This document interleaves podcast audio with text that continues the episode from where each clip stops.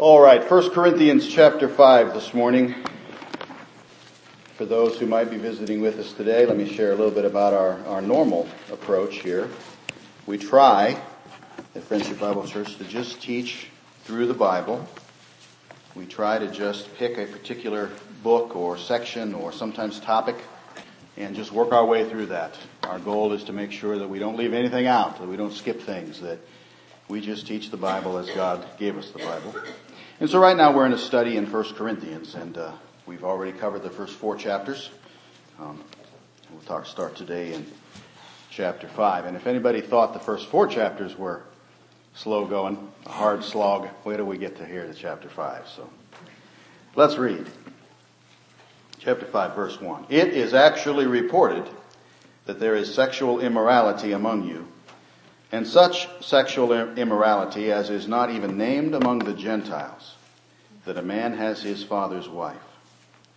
And you are puffed up, and have not rather mourned that he who has done this deed might be taken away from among you.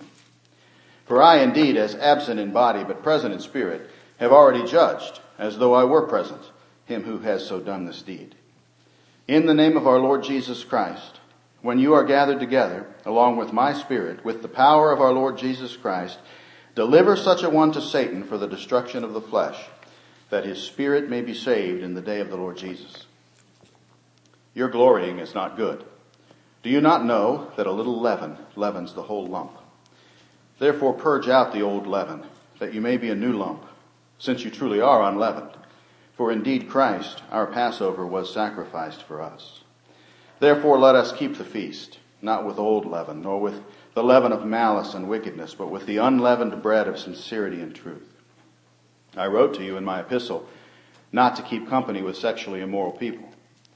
Yet I certainly did not mean with the sexually immoral people of this world, or with the covetous, or extortioners, or idolaters, since then you would need to go out of the world. But now I have written to you not to keep company with anyone named a brother who is sexually immoral or covetous, or an idolater, or a reviler, or a drunkard, or an extortioner, not even to eat with such a person. For what have I to do with judging those also who are outside? Do you not judge those who are inside? But those who are outside God judges. Therefore put away from yourselves the evil person.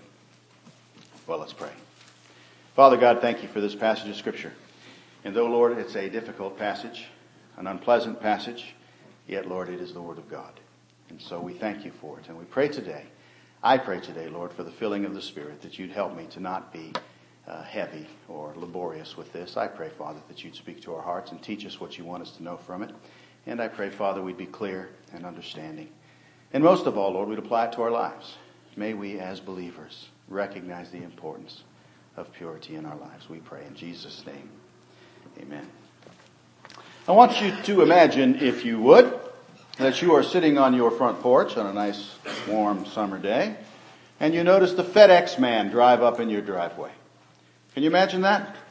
Now, if you're like me, you like the FedEx man coming in your driveway. It's like Christmas. He comes in and you're thinking, wow, I'm going to get some kind of a package. And just so you sit there and you watch to see what he's going to bring. So imagine you're sitting there on the porch and the FedEx man pulls up and he walks around. He smiles at you as he gets out of the truck. He walks around to the back and he opens up the back of the truck and he pulls out this great big package. And you're thinking, man, that looks great. But instead of bringing the package to you, he pulls a box cutter out of his pocket and he opens the package right there in the back of the truck. And while you're watching, he looks down in the package and he takes something out of the package. And he looks at this, and you can just hear him from across the yard. You can hear him saying something like, nah, they wouldn't want that. And so he pitches it back in the truck. And you're thinking, what is going on here? And he looks in the package again, and he reaches down in there, and he pulls something out, and he says, oh no, I can't give that to them. That, that might offend them. And so he pitches it back in the truck. And he continues doing this, just reaching into the package and pulling things out and looking at them and coming up with various reasons, or they wouldn't like that, or that might bother their neighbors, or that would be, that's something that, you know, that's old fashioned, we wouldn't want that. And all these different things he throws into the, into the back of the truck. And finally, he looks down in there, he seems satisfied, he pulls out a roll of tape, he tapes the box up, and he walks over to you, and he hands you your package. How would you respond to this FedEx man? Would you be happy? that he had now given you one fourth of the package that had originally been delivered to you? Or would you think about calling the sheriff? Most of us would probably think about calling the sheriff, wouldn't we? You know, there are some things in the Bible that we do not necessarily want to talk about. Some things in the Bible that are difficult for us to talk about or that might, might seem even painful to talk about. But I have to stand before you today and tell you that as your pastor, it is not my job to take things out of the package. It is my job to deliver to you the package as God delivered it to all of us. And so Paul said to Timothy, preach the word. Be ready in season and out of season, convince, rebuke, exhort with all long suffering and teaching. And so this is an interesting passage today, but we're going to look at all of it. We're not going to leave any of it out, Lord willing. I've struggled this week as I read this passage. I've struggled with how we might uh, how we might present this. I've come up with a couple of different outlines that we might uh, attempt to follow as we went down through here. But then I just decided, you know what? I think the safest place to go is to just let the text speak for itself. And so here's what we're going to do. We're going to look at it in exactly the order, exactly the way that God has laid it out for us this morning. There are four paragraphs in this chapter, and we're going to look at we're going to look at it in that order and in that form of division. Verses 1 through 5 forms the first paragraph, and I want you to notice there that Paul is talking about a very serious problem and its solution. In verses 6 through 8, you'll see the second paragraph, and in, in, most Bibles, you'll see this divided up like this in paragraphs. In verses 6 through 8, you'll see the second paragraph, and in that paragraph, Paul is giving them both a reminder and a warning. And then finally, verses 9 through 13 contain the last two paragraphs. We'll look at them together, and there he issues a clarification and a summary of his argument. And so that's how I want to look at it today. First of all, verses 1 through 5, a serious problem and its solution. A serious problem and its solution. You know, in the first four chapters of 1 Corinthians, Paul has been concentrating on one topic. Anybody want to tell me what that topic has been? Oh, come on. Nobody knows what that topic has been. We've hammered it and hammered it and hammered it. He's been talking about division, division in the local church. I, I thought that you would be very, very happy that we're off that topic now, but since you didn't remember it, maybe we should talk about it a little bit more. But nonetheless, that's what he's been talking about. And now we come to chapter 5, and we find this abrupt change in topic. Chapter 5, verse number 1, it's, it's just kind of like glaring verse. Verse number one, it is actually reported that there is sexual immorality among you, and such sexual immorality as is not even named among the Gentiles, that a man has his father's wife. Now the first four chapters, where he did talk about division, had sprung out of a report that came to him. If you remember all the way back in chapter 1 verse number 11, it said that he had heard of this from Chloe's family. Now I'm not sure who Chloe was. Chloe was apparently a member of the church and this family had brought word back to Paul about this problem that was going on in the church with division. It's possible, I suppose, that that is also where this report came from. But if you look at verse number one and the way he worded that, that's, that doesn't sound right. It seems there in, this verse that Paul is saying this is something he was hearing everywhere, that it was commonly reported. And as a matter of fact, some versions, I think the King James Version even says, it is commonly reported among you that there's fornication or sexual immorality. And so here's what he's saying. He's saying, you know, I'm hearing this everywhere I go. This is in the wild. This is on YouTube. This is going viral. Every place I hear, every place I go is this report that this sexual immorality is taking place in the Corinthian church. Now the exact charge was pretty amazing. The exact charge was that someone, a member of the church at Corinth, was engaged in a quote, incestuous affair with his stepmother, unquote. Most people don't believe it was his mother. It could have been his mother, but most people don't believe it was his mother because Paul would have specifically stated that. The very fact that he worded it the way he did makes us believe it was his stepmother. Now, after all we know about Corinth, and the promiscuous ways that, uh, I mean, uh, to be a Corinthian was basically uh, a definition of this kind of thing. And so after all we know about that kind of stuff, it might not seem like much of a, of a deal. We might wonder why he would be so upset about that. But the fact is, that behavior was not only a violation of the law of God, it was not only a violation of the law of Moses as defined in the Old Testament, it was even a violation of Roman law at the time. Debauched Rome. It was even a violation of their law. The Bible says in Leviticus chapter 18, the nakedness of your father's wife you shall not uncover. It is your father's nakedness. Deuteronomy 22 says, if a man is found lying with a woman married to a husband, then both of them shall die, the man that lay with the woman and the woman. So you shall put away the evil from Israel. So from any way you wanted to look at it, this was a serious, serious charge. Now a couple of details jumped out at me as I thought about this difficult passage. For example, the very fact that the sin was well known to the outside world is interesting. It was commonly reported. And I think the problem there in Paul's mind no doubt had to be that this was causing uh, such a blotch on the testimony of that church. It was commonly known. It was out there. Everybody knew that this church had this problem going on. Another thing that jumps out at me is that the sin was apparently ongoing. This is not something that had happened in the past and was it was just something that was being dredged up now as some past sin. You know what the wonderful thing about the gospel is? Past sin doesn't mean a thing all my sins in the past, well, all my sins actually, all my sins. But I don't have to worry about my past sin because it's under the blood. And you ought not to be bringing up my past sin. And I'm not going to bring up your past sin. It's under the blood. He's not talking about some past sin here. He's talking about something that is ongoing. Notice the word has in verse number one. He has. What's happening still, right now. And a third thing I notice about this is that I think the, the husband was apparently still around. The husband was around.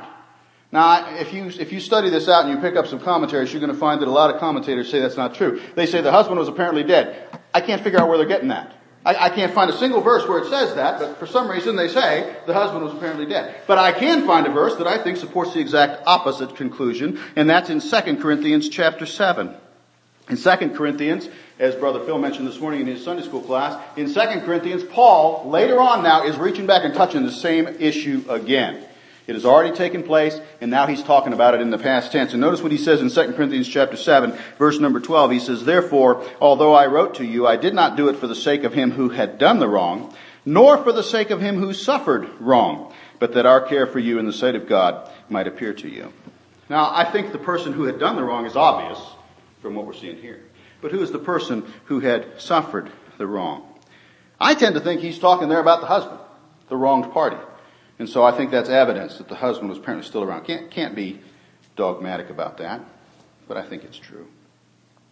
And so to sum it up, in the church at Corinth, there was a man who was having an affair with his father's wife. The father was still apparently alive. This affair was something that was ongoing, well known, even openly known in Gentile or pagan society. And so before the world, this sin was being tolerated in this church. That's what's taking place here in chapter 5. And frankly, this flabbergasted Paul. He said in verse number one that such sexual immorality was not even named among the Gentiles. He was saying their behavior was something that you wouldn't even see among the unsaved. One guy put it like this. He said it was shameful that the church's standards had not only come down to the low standards of the world around them, but even lower. Sad.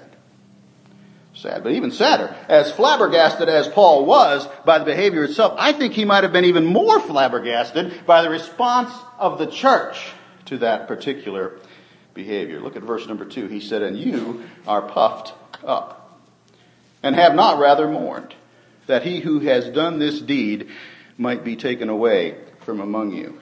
Look down at verse number six. He says, Your glorying is not good. They were puffed up. That means they were proud. What? They were proud. They were glorying. That means they were bragging. I can't get my brain around that. Can you imagine that?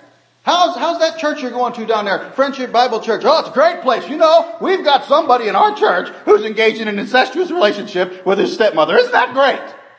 Can you imagine? That is apparently what was going on. Maybe an exaggeration. They were proud. And they were bragging about this thing. I've thought about that. As a matter of fact, I think that's one of the things I've struggled the most to get my brain around as I've, as I've worked through this in my studies this week. What in the world would they be proud about? What in the world would they be bragging about? But you know, as I studied it and thought and prayed about it, I, I believe I can see some reasons. I believe I can see some reasons that would even apply to churches today.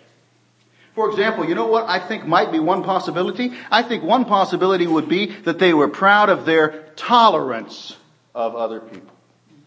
We ever hear that today? Hmm. We surely do. It would be very similar to many churches in our society today which proudly proclaim that they're tolerant of all lifestyles and behaviors. Whether the Bible proclaims that as a sinful behavior or not, they're proud of it. They're tolerant of it. But we're never to tolerate sin. There's nowhere in the Bible that says that.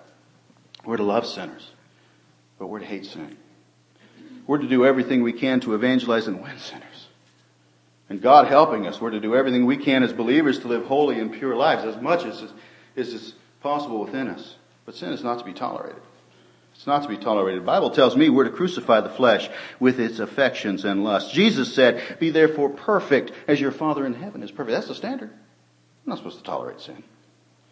But that may be one possibility. That may be what they were thinking. Another possibility may be, maybe it's a little bit redundant with the first one, I don't know, but it's possible that these Corinthians were proud of their liberty in Christ.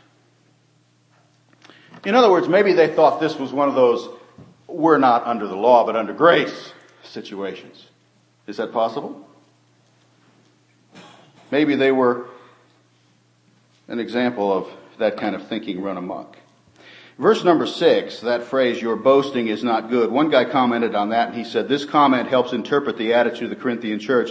They were claiming a freedom and license based on the gospel. They wanted to flaunt their new freedom instead of providing a gospel witness to their community. That's not what it means when we know that the Bible says we're not under the law but under grace. That's not what that means. Paul dealt with this kind of nonsense in Romans chapter 6. He said in Romans chapter 6 verse number 1, what shall we say then? Shall we continue in sin that grace may abound? Certainly not. How shall we who died to sin live any longer in it? You know, I know about enough Greek to put in a thimble.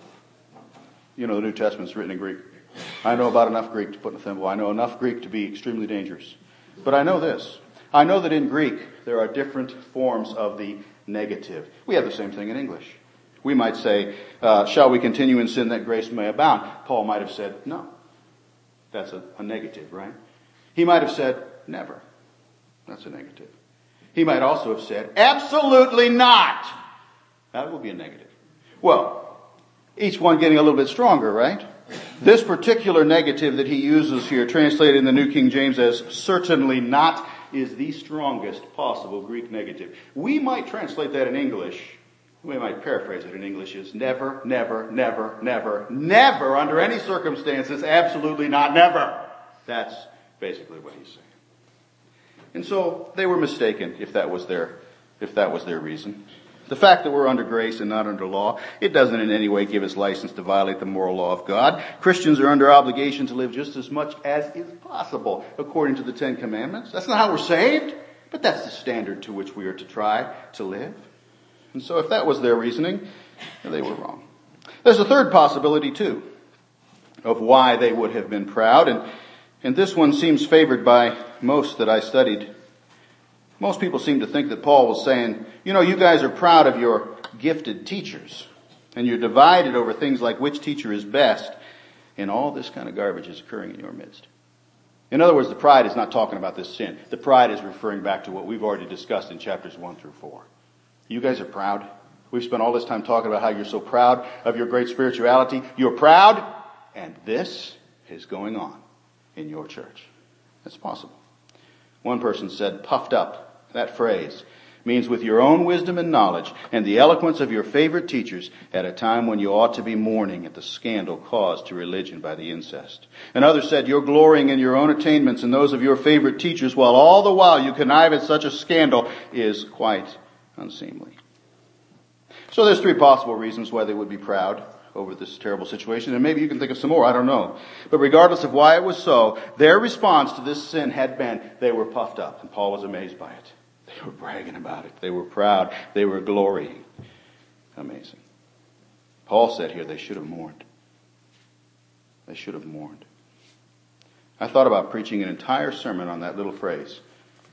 I encourage you to meditate on it a little bit. You have not rather mourned. You have not rather mourned. It tells us very plainly what their response should have been. We'll get to chapter 12 in 1 Corinthians eventually, and we'll see Paul say if one member suffers, all the members suffer with it. Or if one member is honored, all the members rejoice with it. In Galatians chapter 6, he said, Brethren, if a man is overtaken in any trespass, you who are spiritual, restore such a one in a spirit of gentleness, considering yourself, lest you also be tempted. Bear one another's burdens, and so fulfill the law of Christ. So their correct response should have been mourning and sorrow that such a thing would occur in the midst of their church, that a brother in Christ was that enslaved to sin. Paul doesn't stop there. It gets worse. He keeps on going. He says their response should not have stopped with mourning. Their response should have extended to removing this man from the midst of their church. Look at verse number two. He says, He who has done this deed might be taken from among you. That was the ultimate response he wanted to see take place. Referred to what we often refer to as church discipline probably referred to excluding this person from the Lord's table, as we just observed, and may also have gone further than that, perhaps from all fellowship with the church. That's what they should have done. You should have mourned. You should have put him out of the church. Paul goes even further. He's brutal in this passage. He goes even further. He says it's not enough that I'm telling you this is what you should have done. Now, as an apostle, I am commanding you that this is what you will do. And that's what he does in verses 3 through 5. He invokes his authority as an apostle. He tells them to deliver such a one to Satan for the destruction of the flesh that his spirit may be saved in the day of the Lord Jesus. In other words, remove him from the protection of the church and put him into the world under the influence of Satan. Do you remember the story of Achan in the Old Testament? How many remember the story of Achan in the Old Testament? You read about it in Joshua chapter 6 and 7. The children of Israel under Joshua had had a wonderful victory at Jericho. We all remember that story. The walls had come a tumbling down and they had gone marching in there and they had wiped out Jericho. It was a great, great victory as they were entering into the promised land. And then very shortly thereafter, they went up against a little town called Ai. When I say little, you need to think Randolph. And they got them their lunch handed to them. The mighty warriors of Israel who had just wiped out Jericho ran like girls before the men of Ai. And they were wiped out. And Joshua fell on his face before the, before God and said, what in the world is going on? And listen to what God said to Joshua in uh, Joshua chapter 7 verses 10 through 13. So the Lord said to Joshua, get up. Why do you lie thus on your face? Israel has sinned and they have also transgressed my covenant which I commanded them, for they have even taken some of the accursed things, and have both stolen and deceived, and they have also put it among their own stuff. Therefore the children of Israel could not stand before their enemies, but turned their backs before their enemies, because they have become doomed to destruction. Neither will I be with you anymore, unless you destroy the accursed from among you. Get up. Sanctify the people and say, sanctify yourselves for tomorrow, because thus says the Lord God of Israel, there is an accursed thing in your midst, O Israel. You cannot stand before your enemies until you take away the accursed thing from among you. You see, one man, Achan, had disobeyed God. God had said when they went into Jericho, he said, don't you touch a thing. Wipe it all out. Kill man, woman, and child. It is all to be wiped out. Take no spoil. All of it wiped out. Achan saw some silver, I think. He saw some garment that he liked. And he took it. He took it. And that one disobedience, that one little sin affected not only Achan, but everybody. It resulted in God allowing their defeat at Ai. You can read the whole story in Joshua 6 and 7 and you'll see it. You know what Paul was saying here? He's saying there is sin in the camp and it needs to be removed. Just as it did in the matter of Achan, being puffed up and proud of your tolerance or your liberty in Christ or any of those things or even of your tremendous knowledge and your great teachers. It's ridiculous. You need to get the sin out of the camp is what he was saying. You need to exercise discipline in this matter. I think Paul is teaching here in chapter 5, perhaps as clearly as any place else we'll find in the New Testament, the importance of practicing church discipline. Jesus himself had laid out the method for this in Matthew chapter 18. He gave us the formula, and I'm not going to talk about that this morning. You can look at that on your own. Matthew chapter 18, verses 15 and following. It's pretty, it's pretty clear. But I do want to, I do want to make one thing clear this morning before we get off this topic. And that is this. We need to understand the purpose of it. the purpose of church discipline. The purpose of church discipline is never to hurt people. It's never meant to punish people. It is meant only to help people and restore people. You need to remember, I need to remember. I have to remind myself of this. We all have to remind ourselves of this. We ought to write it on our soul in letters of fire. God loves you. God loves you. God is love. God is light, the Bible says. In Him is no darkness at all. God is perfectly just. Perfectly. We need to meditate on that word for a while. That word for a while. Perfectly just. He never does anything to hurt or hinder or harm you in any way. One of my wife's favorite verses, Jeremiah 29 verse 11, I know the thoughts that I think toward you, says the Lord, thoughts of peace and not of evil, to give you a future and a hope. And so the purpose of church discipline is always the restoration of the sinner. The problem with tolerating the sin is it confirms the sinner in his position and leaves him there.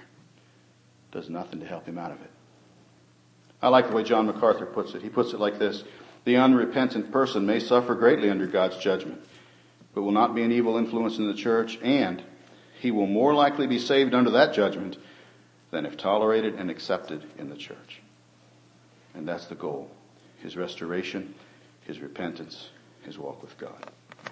Get to 2 Corinthians and you're going to find that Paul returns to this topic and, and even discusses this very incident again.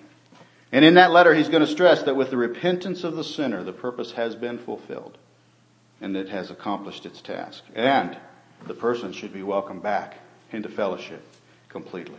Notice what he says, 2 Corinthians chapter 2, verse 5. If anyone has caused grief, he has not grieved me, but all of you to some extent, not to be too severe. This punishment which was inflicted by the majority is sufficient for such a man, so that on the contrary, you ought rather to forgive and comfort him, lest perhaps such a one be swallowed up with too much sorrow. Therefore I urge you to reaffirm your love to him.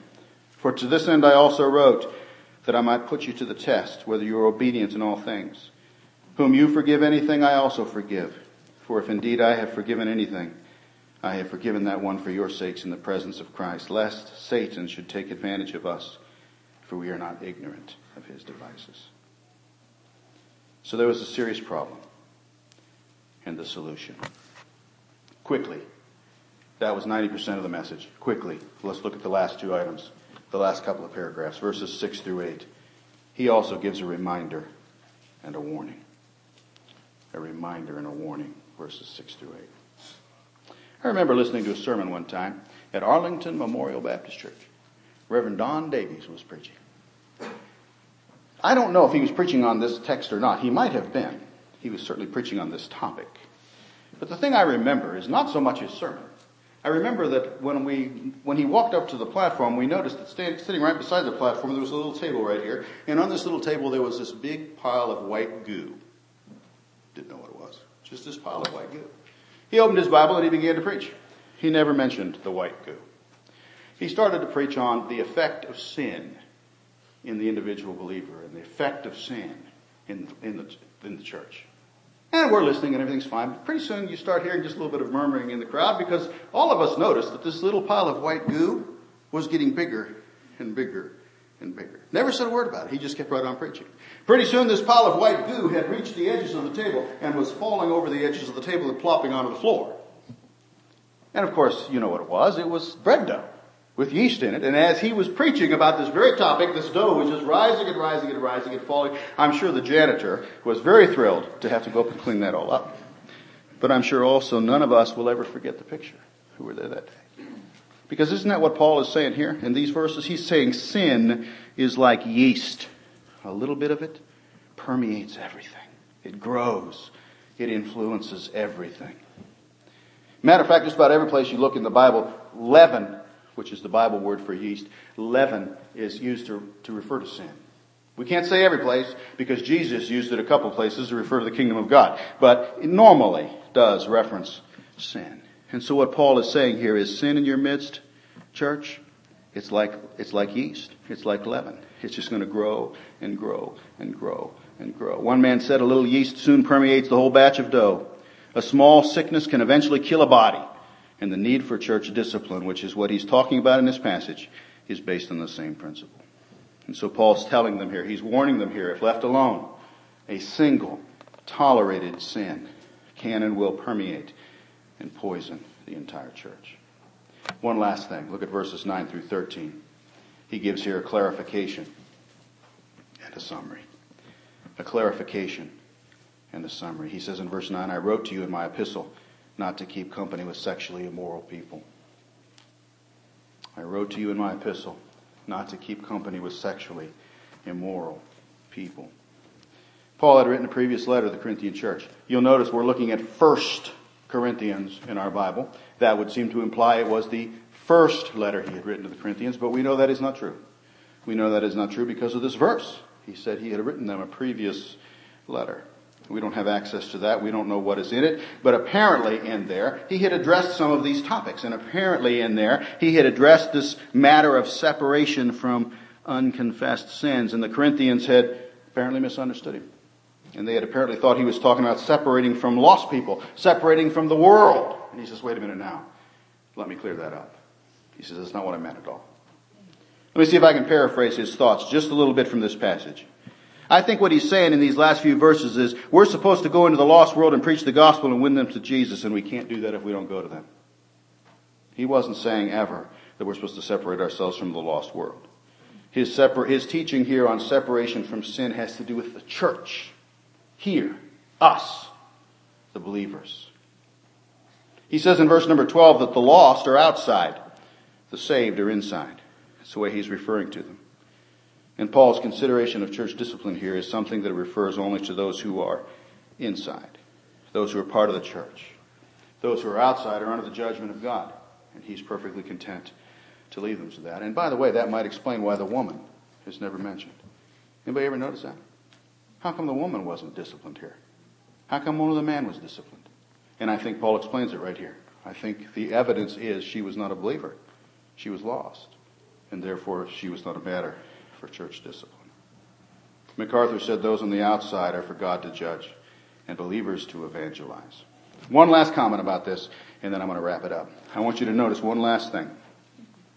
He is dealing in this passage with a very specific sin. We've been talking about it throughout the whole thing. It's referred to as sexual immorality here. If you're holding the King James Bible, it says fornication. Uh, if you, uh, if we, we read what it is and we define it, we know that it was incest. We, we've already, we've already defined all that.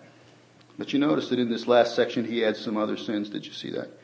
Verse number 10, I certainly did not mean with the sexually immoral people of this world or with the covetous or extortioners or idolaters. Verse number 11, he says, Now I have written to you not to keep company with anyone named a brother who is sexually immoral or covetous or an idolater or a viler or a drunkard or an extortioner. And the point is, he just keeps building the list. It's not just sexual sin we're talking about here.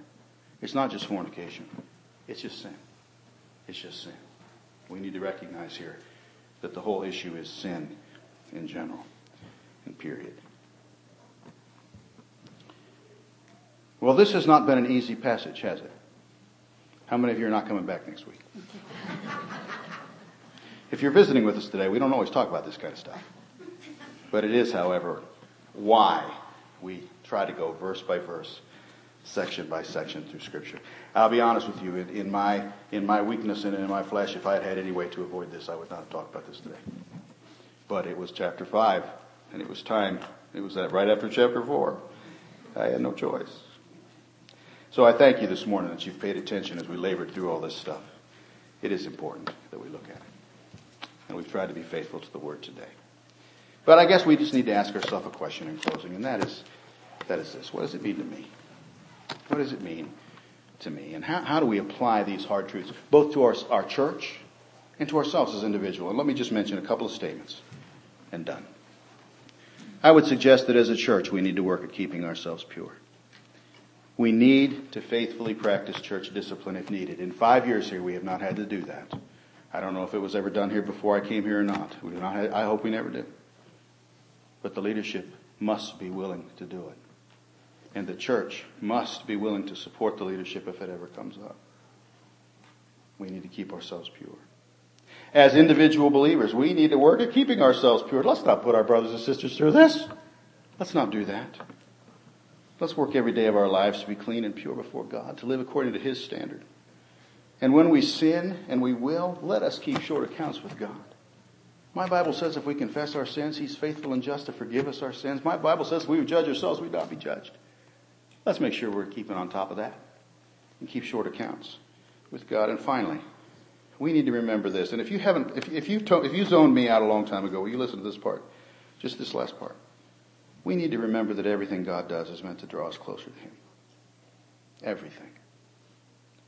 Everything. When He demands a sinning member be removed from fellowship and thrown out into the world, it is so. Like the prodigal son, he will come to his senses and come back to God. It is for his good. It is for our good.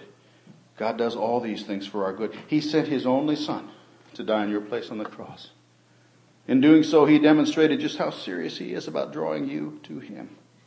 How could he, how, what more could he do to demonstrate how much he wants you to be with him? He will stop at nothing to win your heart. He will woo you until the day you die. He loves you. If that means disciplining you a bit to get you to turn back to him, he'll do that too.